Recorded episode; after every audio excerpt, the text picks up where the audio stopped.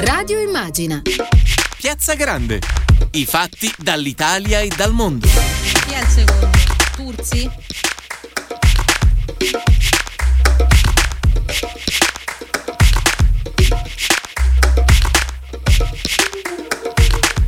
Buon pomeriggio a tutti e ben ritrovati a Piazza Grande. Io sono Agnese Rapicetta, sono da poco passate le ore 18 e prima di entrare nel vivo della trasmissione lasciatemi salutare i miei compagni di viaggio, Emilio Tempesta alla parte tecnica e Silvio Garbini allo streaming.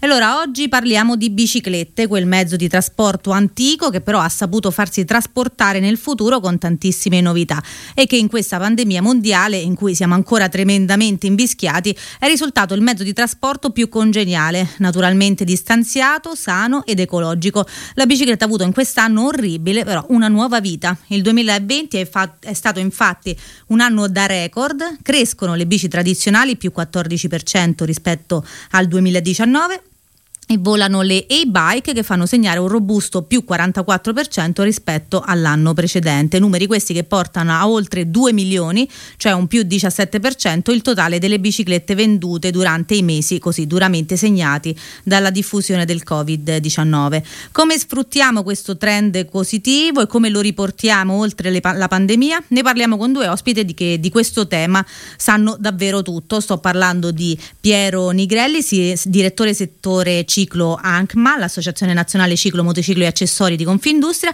e Alessandro Tursi, presidente di FIAB, eh, la Federazione Italiana Ambiente e Bicicletta, una delle più grandi realtà associative di ciclisti italiani non sportivi. Buonasera. Buonasera. Buonasera. Buonasera. grazie di essere qui con noi. Allora Nigrelli, cominciamo con i dati raccolti da ANCMA per il 2020. Qual è la fotografia oggi in Italia per le due ruote, le due ruote muscolari ed elettriche? Diamo qualche numero? Ma innanzitutto ha, ha, detto, ha, detto, tutto lei perfettamente. Occorre, occorre tornare, posso aggiungere che occorre, tornare al 1995, quindi 26 anni fa, per vedere un numero di biciclette vendute oltre i 2 milioni di pezzi. Eh, è un trend che naturalmente non, è, non si è improvvisato col 2020 eh, avevamo già dei, delle crescite sia di biciclette tradizionali ma soprattutto di bike in questi ultimi 4-5 anni. Eh, il Covid sicuramente questa situazione ha decretato, è stato un booster di, alcune, di alcuni comportamenti e di alcune situazioni che già, eh, già si vedevano, già si vedevano eh, nei comportamenti delle, delle persone.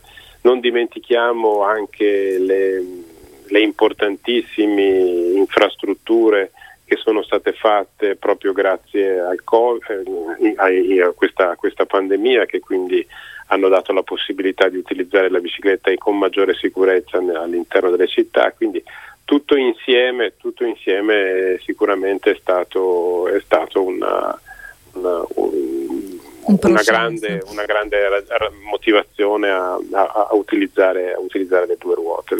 Lei lo stava già dicendo. Immagino che appunto non si possa parlare di una, tutto un insieme di fattori che hanno contribuito, sì, sì. anche un cambio culturale immagino, anche forse un rapporto diverso con la propria fisicità, visto che siamo stati costretti in casa e ovviamente a questa cosa eh, non, non, ci siamo abituati. Anche questo diciamo era un fattore assolutamente necessario per cambiare diciamo, il nostro rapporto con la bicicletta. Sì, lo, lo, vediamo ancora oggi, ancora se prendiamo questi ultimi weekend in cui le zone rosse sono praticamente distribuite in, in tutta Italia, eh, vediamo che il, la necessità di essere di dover restare a casa propria, nel proprio comune, poi dà sostanzialmente due possibilità, o farsi una passeggiata a piedi per prendere un po' d'aria oppure un giro in bicicletta appunto. Eh, siamo ancora così, siamo, e infatti i dati di mercato anche diciamo così, ufficiosi dei primi mesi di quest'anno confermano comunque una tenuta, una buona tenuta della domanda. E quindi eh, non vorrei dire naturalmente che speriamo che di, di, rimanere in questa situazione, certo. speriamo solo che determinati comportamenti che, so, che, sono cambiati, su questo Alessandro Tursi potrà essere molto più bravo di me a raccontarli eh, ma che sono, sono, ormai sono consolidati da, da, da più di un anno, possano, possano mantenersi anche in futuro anche in assenza di pandemia. Un'ultima domanda prima di, di, di, lasciare la parola a Turzi, ma è vero che ci sono state tantissime richieste di gomme 26 pollici che non si producevano più da un, oltre un decennio e i magazzini... Stato, eh. Sì, sì, questo è un aneddoto che raccontiamo, ma è, è, un, è un aneddoto che appartiene al mese di maggio dello scorso anno. Eh, la, la, proprio, la, liberazione, ricordiamo tutti, è stata proprio una liberazione quella dei primi di maggio eh, e quindi la, la, voglia, il bisogno, la, necessità di, di, andare fuori ha portato sicuramente persone in negozio a comprare delle bici nuove e, e noi l'anno scorso fra maggio e giugno abbiamo avuto una richiesta incredibile eh, di biciclette, ma soprattutto tutte le biciclette in cantina eh, le famose BIC, quelle che noi chiamiamo BIC, biciclette in cantina, sono state riportate fuori per essere rimesse a posto, rispolverate. E quindi eh, tante mountain bike eh, di, di, di, tanti anni prima. Ecco, la ruota del 26, eh, che normalmente sono le, prime, le, le, cose che si cambiano una bicicletta quando sono tanti anni che rimane in cantina, ecco, la ruota del, del 26 che è stata a gran richiesta ehm, presa d'assalto per, per, per, essere riparata nei negozi, ecco, è una ruota, è una gomma che non si fa più da una decina d'anni, per cui le aziende di gomme hanno dovuto rimettere in macchina proprio gli stampi per poter eh,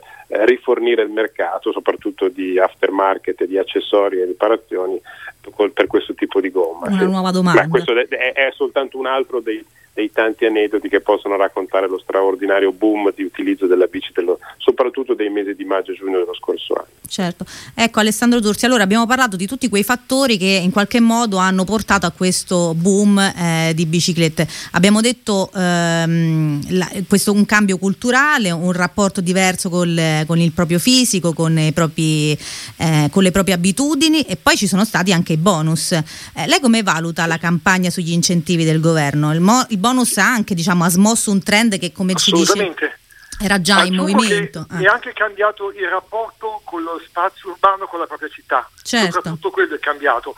Il bonus ha avuto sicuramente un'influenza, ma il boom ci sarebbe stato comunque.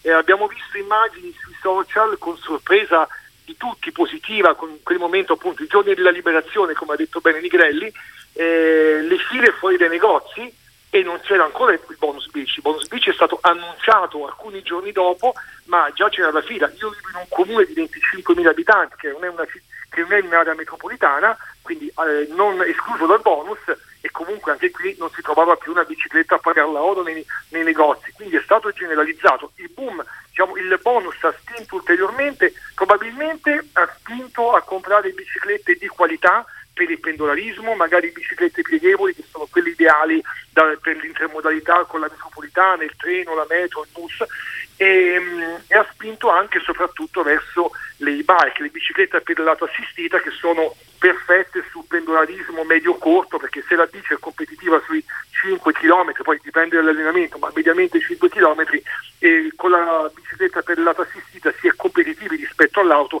su tratte doppie di una decina di chilometri o si è competitivi nello spostarsi in città che hanno dislivelli e colline. Consideriamo che la nostra capitale ha dei discreti dei dislivelli non grandissimi, ma ce li ha Roma uh-huh. e ci vivono quasi 3 milioni di abitanti e poi abbiamo tutta una serie di capoluoghi di provincia che sono in zone collinari, cominciando dai capoluoghi eh, toscani come Arezzo, Siena, poi scendiamo giù, abbiamo, eh, ce l'abbiamo a Perugia, arriviamo per capoluoghi come Rieti, come quelli di, di Chieti, L'Aquila, via via, fino ad arrivare alla Basilicata, alla Calabria, passando per la Campania, e Molise.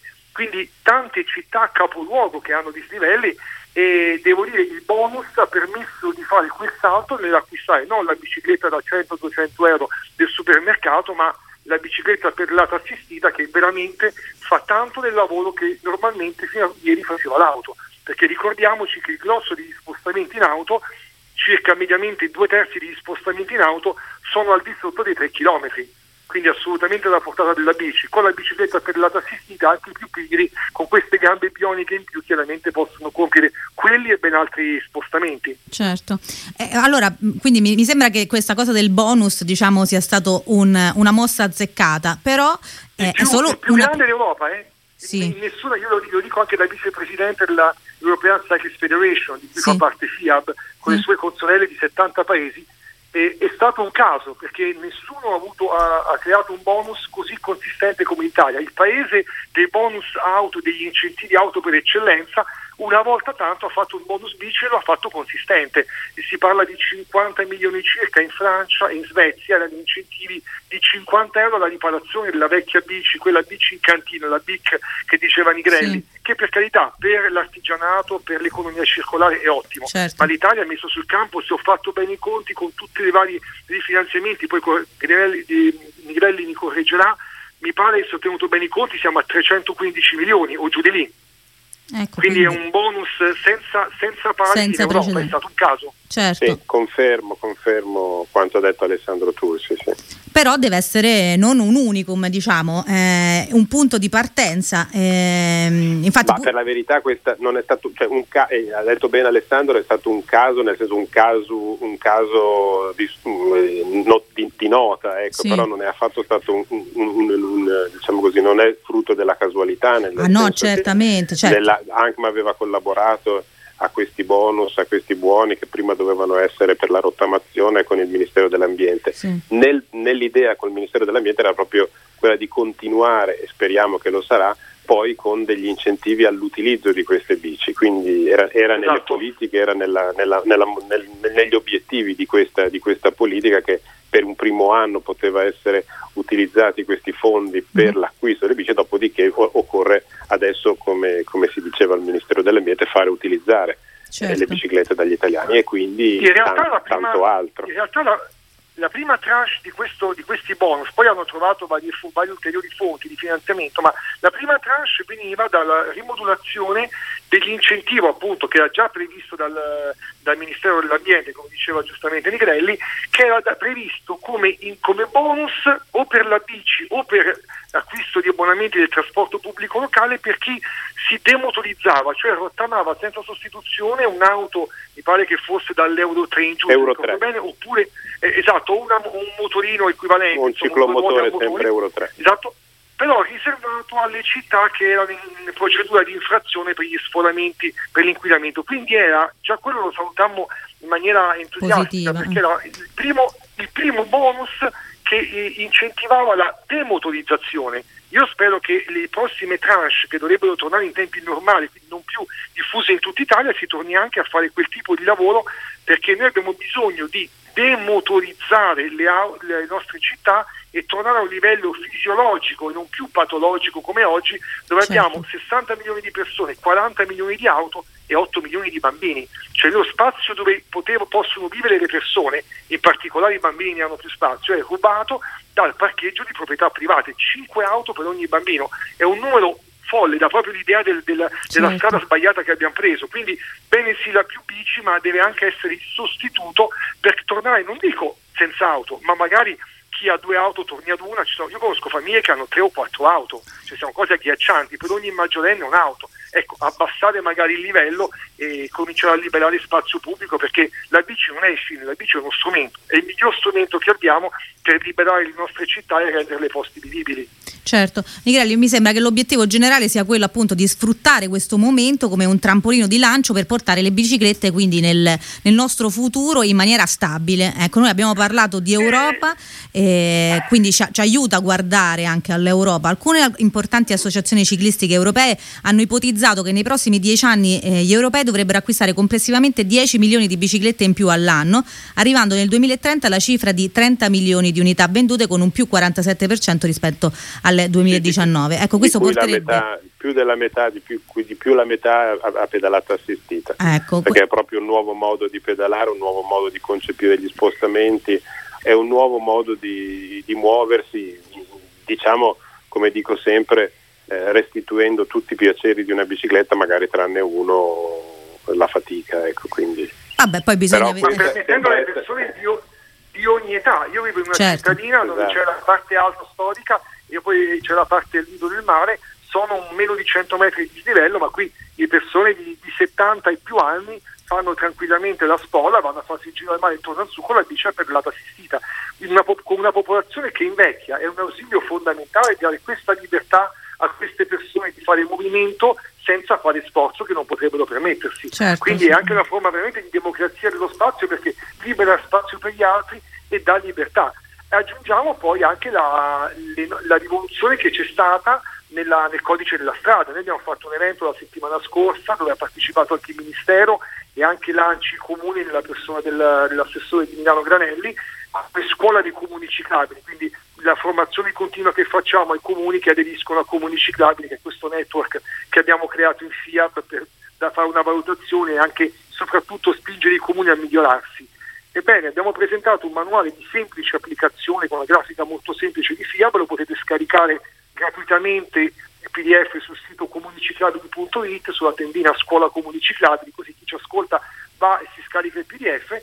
Questo è ad uso dei comuni perché le nuove norme adesso permettono di fare corsi ciclabili a caso, doppio senso ciclabile, cioè il senso unico vale solo per le auto ma non per le bici, case avanzate di bici e semafori, le zone scolastiche, addirittura le strade urbane ciclabili, cioè strade dove la bicicletta ha la precedenza sul mezzo a motore sempre. Sono tutte soluzioni che già esistevano in Europa, noi le chiedevamo da anni, abbiamo convinto non il governo ma molti amministratori locali e questi amministratori hanno fatto, diciamo con un effetto domino, sono riusciti a sfondare nel momento in cui si stavano preparando il decreto di lancio l'anno scorso a maggio e poi il decreto semplificazioni e la sua conversione in legge definitiva a settembre, quindi tra maggio e settembre con due decreti abbiamo recuperato 20 anni di ritardo normativo e adesso con un semplice tratto di pennello si comincia a restituire spazio anche alla bicicletta nelle città, che è il primo passo. Poi se vi hai trafficati è bene che si faranno il cordolo di protezione e tutto, queste sono transitorie, certo. come ha detto anche Roma Capitale l'assessore calabrese, ma nei quartieri periferici, nelle aree più che altro periferiche, nelle strade residenziali, quelle sono soluzioni definitive, non è che portiamo la classica pista ciclabile protetta ovunque, non lo fanno neanche gli olandesi e i danesi. Adesso abbiamo una serie di strumenti in più per, per fare un paragone culinario, visto che in Italia abbiamo una grande tradizione culinaria, quindi ci capiscono tutti. È un po' come quando con la scoperta dell'America sono arrivati in Europa degli ingredienti che prima non c'erano, per cui il pomodoro, i fagioli, le patate, il tacchino, il mais, oggi fanno parte della nostra cucina, la cucina italiana senza il pomodoro è inimmaginabile, certo. ma sono arrivati sulle nostre tavole quando è stata scoperta l'America, ha arricchito, non è che ha eliminato, quindi oggi abbiamo degli strumenti in più che permettono ai sindaci di fare interventi rapidi, economici, ovunque a prescindere dalla larghezza della strada e eh, tolgono scuse ai sindaci pigri soprattutto. Quindi si può fare, questo è un elemento fondamentale della rivoluzione bici che stiamo vedendo, certo. stiamo assistendo finalmente. Eh, Nigrelli, volevo tornare un secondo però alla questione dell'Europa perché mi interessava, perché adesso eh, ovviamente bisogna ragionare eh, su questo eh, allargando diciamo, i nostri confini. No? Pensare, pensiamo adesso al Green Deal dell'Unione Europea, nella ripresa del post-Covid e nei nuovi posti di lavoro verdi, il mercato ciclistico avrà, potrà avere un ruolo da protagonista. Che dice lei? Assoluta, assolutamente sì, assolutamente sì. Non, noi già come industria, e quindi parliamo soltanto di un'industria eh, che produce un veicolo assolutamente ecologico sosteni- o per la, sostenibile di sua natura, abbiamo nel 2020 aumentato i posti di lavoro mediamente di un 6-8% e, e questo soltanto per rimanere, rimanere in, nell'industria. Dopodiché le considerazioni che facciamo e che vorremmo fare anche a, a livello ministeriale sono anche, visto anche tutto ciò che sta succedendo eh, a livello di trasporti internazionali, a livello di di, di, di, di, caos, porti, container e quant'altro e anche quello di capire se vi possono essere delle, delle ipotesi di reshoring della produzione, quindi riportare buona parte della produzione, soprattutto di componenti, che attualmente è totalmente appannaggio dell'Asia. Noi avevamo una buona tradizione. Abbiamo visto, Scusate, abbiamo visto questa situazione del canale di Suez ah, certo. con, con, queste enormi porta, navi porta container, però noi dobbiamo sapere, e questo probabilmente il grande pubblico non lo sa, che le rotte del pianeta, più, cioè i luoghi più, impianati, più inquinati del pianeta sono proprio le rotte di navigazione di queste enormi navi porta container che bruciano gli scarti della raffinazione petrolifera quindi nemmeno gasolio o benzina, proprio gli, gli, tutto ciò che in ultimo rimane in una raffinazione petrolifera vengono immessi nei serbatoi di queste enormi navi. Ecco, Quindi un riporta... ragionamento forse di, su, anche su questo aspetto probabilmente, probabilmente, va fatto. Ma noi in Italia la tradizione diciamo, sulla componentistica ma anche sul mercato in generale del ciclismo ha una certa tradizione o sbaglio?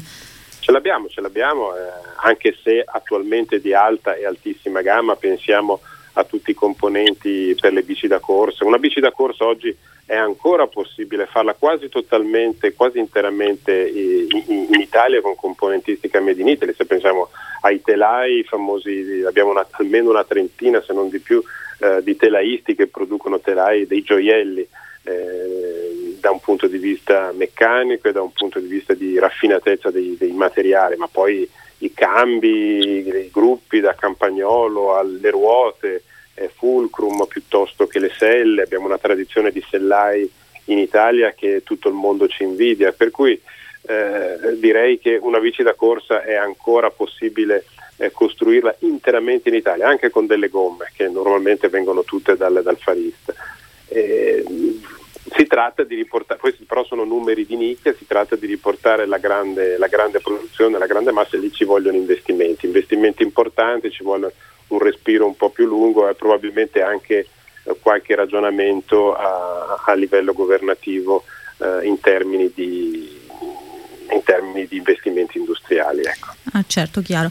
Allora, quindi abbiamo parlato del, del mercato diciamo, del, de, delle biciclette, adesso eh, Tursi parliamo del, de, a che punto sta invece l'Italia, ne ha parlato un pochino già prima, però l'Italia a che punto è dal punto, mm, ciclista, ciclisticamente, che parola difficile, eh, so che si stanno sviluppando tantissimi percorsi cicloturistici per clima, paesaggio, opportunità, da nord a sud l'Italia si sposa bene con la bicicletta, no? No? E possiamo immaginare le nostre vacanze anche in bicicletta a questo punto.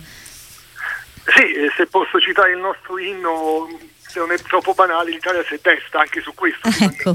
In realtà sul cicloturismo era, il boom era già iniziato prima. Eh, io allora, sono, sono, due aspetti, due facce della stessa medaglia, perché le persone si spostano per vari motivi. Se scelgono l'auto o la bici, anche l'auto si sceglie per fare le vacanze piuttosto che andare a fare la spesa o, comprare, o accompagnare i figli a scuola. Quindi eh, il turismo è uno dei motivi per cui ci si sposta. Con la bici in più lo spostamento è il fine del turismo, mentre l'auto serve per andare in una località, con la bici invece il, lo stare in sella è proprio l'esperienza della vacanza, quindi a questo in più, anche perché magari devo, devo andare a, a, centinaia di chilometri da casa, è difficile che parto in sella e arrivo in sella. Certo. Al limite o carico la bici sul treno, magari la cosa più ecologica è vado con un mezzo pubblico, vado in treno e noleggio la, la bici sul posto. Noi sconsigliamo la, la, pratica agghiacciante di caricarsi la bici su portapacchi e andare, quella non ha nulla di ambientale, dimentichiamola, lasciamola perdere come pratica. Dicevo, il cicloturismo era già iniziato prima questi ultimi anni, prima della pandemia, stava andando fortissimo, finalmente l'Italia stava scoprendo il cicloturismo, qualche volta con delle azioni un po' improvvisate perché poi si pensa che sia la gallina d'oro, le uova d'oro e quindi basta dire itinerario cicloturistico, poi passano le auto magari e ti fanno fuori mentre stai pedalando con la famiglia, quindi servono percorsi protetti o strade riservate alle bici magari eccetto i residenti. Ecco, vanno concepiti, non per forza dobbiamo costruire piste ciclabili. Quindi è una cultura dal punto di vista dell'itinerario, di come è fatto, che deve ancora prendere bene. Però è chiaro, con il piano nazionale delle ciclovie turistiche, una cosa per noi è stata una grande vittoria alcuni anni fa, eh, che si è cominciato a finanziare, sono più di 300 milioni già finanziati, eh, si è cominciato a fare anche una rete di ciclovie principali, un po' come c'è quella autostradale o ferroviaria. Adesso eh, prossimo mese verrà inaugurato il tratto che una tratta importante della ciclopista del Sole da Verona a Bologna sulla ex ferrovia, quindi stiamo vedendo diverse realizzazioni anche di qualità e quantità.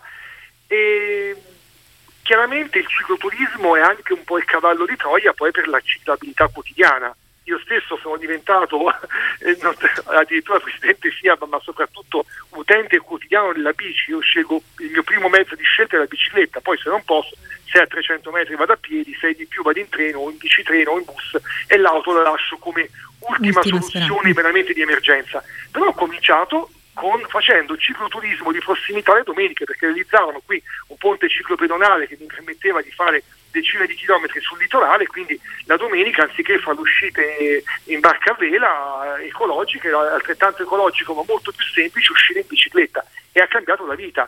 mia, a quel punto dici perché devo prendere la bici per fare due chilometri, andare a lavorare in ufficio, andare a fare la spesa o altro, cominci a porti delle domande. Quindi in genere il momento della vacanza in cui non si è pressati dalle, dalla fretta, Dai dalla tempi, routine certo. soprattutto, la routine è una gabbia, ingabbia le nostre menti e quindi lì è il momento di ripensare. Un momento ancora migliore per ripensare è stato il lockdown, perché lì veramente ci ha talmente strappato le abitudini eh, a molti italiani per cui si è cominciato a riflettere su ciò che veramente poteva essere piacevole, razionale e utile. A quel punto, uscendo dalla, dalla logica, dalla catena di montaggio della routine quotidiana, è un po' come un alcolizzato, gli toglie per due mesi la bottiglia di whisky, comincia a riapprezzare l'acqua, dice sì è vero, e me lo dicevate che la più economica è salutare, ma quanto è buona adesso che, che, non ho più il whisky e quindi ho smesso e mi sono disintossicato. Ecco, speriamo di ricordarcelo anche dopo perché quella è la, è la vera sfida. Adesso oggi abbiamo fra- fotografato la situazione attuale in Italia e in Europa, però dobbiamo puntare appunto sul futuro per eh, portarla la bicicletta insieme a noi. Nigrelli, mm, che cosa, su, su che cosa puntiamo secondo lei? Ma intanto puntiamo a un, a, come si è detto fino adesso, a un ripensamento degli spostamenti in forma più smart. Adesso non vorrei che, non vorrei che il pubblico si, stia, si fosse preoccupato, detto, oddio non, andiamo, non avremo più l'auto, non possiamo più, perché l'auto è anche libertà e comodità e, e tanti e, penso che sia impossibile eh, farne a meno, anche perché se guardiamo i paesi più ciclabili d'Europa che portiamo sempre ad esempio come l'Olanda e la Danimarca, non è che non abbiano o abbiano dismesso le auto, certo. possiedono ancora più di 440-480 auto ogni mille abitanti. Il fatto è che noi ne abbiamo 630-640 secondo gli ultimi dati, come appunto giustamente eh, sottolineava Alessandro prima cosa, cosa, dobbiamo fare? Dobbiamo proprio ripensare ai nostri spostamenti e quindi farli in forma smart, quindi per pochi, per pochi chilometri. Eh, è, è, è, utile, è, utile, salutare, è conveniente eh, farlo, farlo, in bicicletta, dopodiché se devo fare un tratto un pochino più lungo posso usare il treno e poi oppure ancora anche l'auto in assoluta, in assoluta libertà. È che bisogna tornare a, a ripensare un momentino i nostri, i, i, nostri spostamenti e avere un normale uso di tutti i mezzi di trasporto e non, e non un abuso di, di, di qualcuno a, a, scapito di altri. Certo. Per riuscire a fare questo ci vogliono politiche, ci vogliono anche infrastrutture, ci vuole un pochino più di spazio da dedicare a, ad altri mezzi di trasporto, ad altri, ad altri veicoli come appunto la bicicletta. Tursi, l'ultima domanda anche per lei. La vostra associazione ha consegnato le prime 51 bandiere gialle 2021 della ciclabilità italiana. È un riconoscimento che valuta e attesta il grado di ciclabilità dei comuni italiani, accompagnandoli anche in un percorso virtuoso verso le politiche bike friendly. Allora, si stanno trasformando bene le, le nostre città? Stanno diventando a misura di, di, di bicicletta? Beh, già in questo primissimo gruppo, adesso sono circa 140 i comuni, quindi diciamo per blocchi ogni due mesi facciamo una cerimonia dove diamo conto. In quel primo blocco del 2021 abbiamo già visto città importanti che hanno fatto un netto salto avanti, eh, in avanti, Torino e, e, Verona. Adesso in questa prossima tornata avremo eh, Bologna, eh, avremo Roma forse qualche altra grande città, avremo Firenze, quindi vedremo, stiamo misurando adesso quanto è salto in avanti, ma sono arrivati tanti dati freschi che ci confortano. Già con Torino e Verona abbiamo visto un, un, cambio, un cambio, di passo, infatti sono passati da 2 bike smile su 5 a 3, quindi da un livello medio-basso ad un livello medio. Poi e su, e su, scala italiana questa votazione, ovviamente, questo tipo di, di, valutazione. Sì, lo stiamo vedendo. La cosa interessante è che le grandi città hanno fatto da apripista, perché chiaramente per interpretare le nuove norme hanno degli uffici legali, degli uffici tecnici molto più attrezzati. I comuni più piccoli sono un po' più timidi, vogliono vedere cosa fa l'altro, perché dicono poi se sbaglio, se non interpreto bene la norma, e anche per questo c'è il comune ciclabile, abbiamo, facciamo questi seminari per spiegare, chiamando addirittura il Ministero a spiegare. Adesso in questi ultimi mesi stiamo vedendo che queste soluzioni stanno percolando letteralmente, eh, diffondendosi in maniera capillare anche in comuni medi, medio-piccoli, piccolissimi. Cioè l'esempio, e noi facciamo proprio la cassa di risonanza da moltiplicatore di questi esempi. Gli Gli esempi quelli fatti bene, poi qualcuno ha completamente sbagliato a interpretarli e ha fatto dei pasticci, ma sono rare come cose. È stato una a Genova, una a Pescara, vabbè, qualche errore ci può stare, tanto è pittura, si cancella e si rifà. Ma per la maggior parte noi portiamo gli esempi, quelli di corretta interpretazione della norma, e stanno incoraggiando veramente tantissimi comuni a, a diffondere questa cosa e sanno che oggi possono progettare una rete di percorsi ciclabili subito, immediatamente con un po' di vernice. Poi quando saranno ben riempiti di utenti, magari passeranno a fare la ciclabile separata e infrastrutturata laddove serve e che richiede più denaro. Ma quando è usata poi sempre di più da persone, poi non è un problema di soldi, è solo un problema di priorità, anche perché in, infrastrutturare una ciclabile rispetto ad altro tipo di infrastrutture costa pochissimo, però quel poco richiede chiaramente un po' di priorità e quindi l'aumento delle, dell'utenza sposterà ulteriormente i finanziamenti, cioè dobbiamo innescare un circolo vizioso, eh, cioè virtuoso rispetto a quel circolo vizioso che c'è stato 50 anni fa quando tutto si è spostato sull'auto e quindi quello che si faceva per l'auto andava finanziato e a detrimento del resto, compresa la dismissione di tante tratte ferroviarie ad esempio o tratte tranviarie. E poi aggiungo che non, solo, non si tratta più solo di infrastrutture o spazi per le biciclette, cioè la legge ha equiparato alle bici su strada anche i monopattini, i segway, gli overboard, cioè tutto questo strano zoo di nuove bestie che sono la micromobilità elettrica. Noi consigliamo di pedalare perché chiaramente è più salutare per chi si muove eh, a pedali anche per la assistita, però va detto che preferisco una persona che si muove in monopattino elettrico ad una che si muove in auto certo. perché occupa meno spazio, non è pericolosa. Teniamo conto che anche l'auto elettrica con il movimento con rotolamento delle ruote solleva e produce un buon 50% delle polveri sottili solo con quello, quindi non risolve assolutamente i problemi l'auto elettrica. Un monopattino elettrico ha un'impronta di impatto to cure infinitesimo rispetto all'auto elettrica, quindi comincia a esserci sempre più utenza anche variegata di numero e di, di specie su queste infrastrutture ciclabili. Questa è un'ulteriore spinta per gli amministratori a implementarle, farle più larghe, più diffuse, più capillari e più messe in rete. Certo. Quindi questo è il circolo virtuoso di cui, di cui, parlavo e che ormai si sta innescando, ormai c'è il favore politico nel fare queste cose. Poi abbiamo ancora qualche politico diciamo, di, qual- di qualche generazione fa che si ostina a fare la guerra per raccattare qualche like su Facebook oppure un po' di consenso facile ma la storia non, mi appello agli eventuali amministratori locali che ci stanno ascoltando, la storia non perdona chi arriva in ritardo, ecco, qui non certo. tratta di essere opportunisti, ma di capire che 50 anni fa ci siamo buttati troppo unilateralmente sull'auto, esclusivamente sull'auto, abbiamo un po' sbagliato strada, bisogna correggere la rotta dando la libertà alle persone di scegliere come muoversi in sicurezza e non dare l'unica alternativa che è soltanto l'auto. Quella è la negazione della libertà. A quel punto l'auto da libertà è diventata traffico, ingorghi, tempo perso e mancanza di alternative. È diventato esattamente l'opposto di quello che prometteva di essere. Infatti nelle pubblicità hanno sempre queste strade libere, sono deserti, sì. ma in realtà silenziose e nella natura. Ecco. Esatto, eh, va benissimo. Allora abbiamo tutto un mondo ancora da scoprire nel futuro. Io vi richiamerò così ne parleremo ancora. Intanto vi ringrazio, ringrazio Pietro, Piero Nigrelli, direttore del settore ciclo ANCMA, e Alessandro Tursi, presidente di FIAB, per essere stati con noi e anche per averci aiutato a capire questo mondo delle biciclette in Italia e in Europa. Grazie davvero. Grazie a voi, buona bici a tutti. Grazie. Buona Vi ricordo che se volete potete risentire questa trasmissione su www.immagina.eu e sulle maggiori piattaforme podcast. Ci fermiamo per qualche istante con un po' di musica e torniamo ancora in studio con Contemporanea, il programma di approfondimento di Radio Immagina. Radio Immagina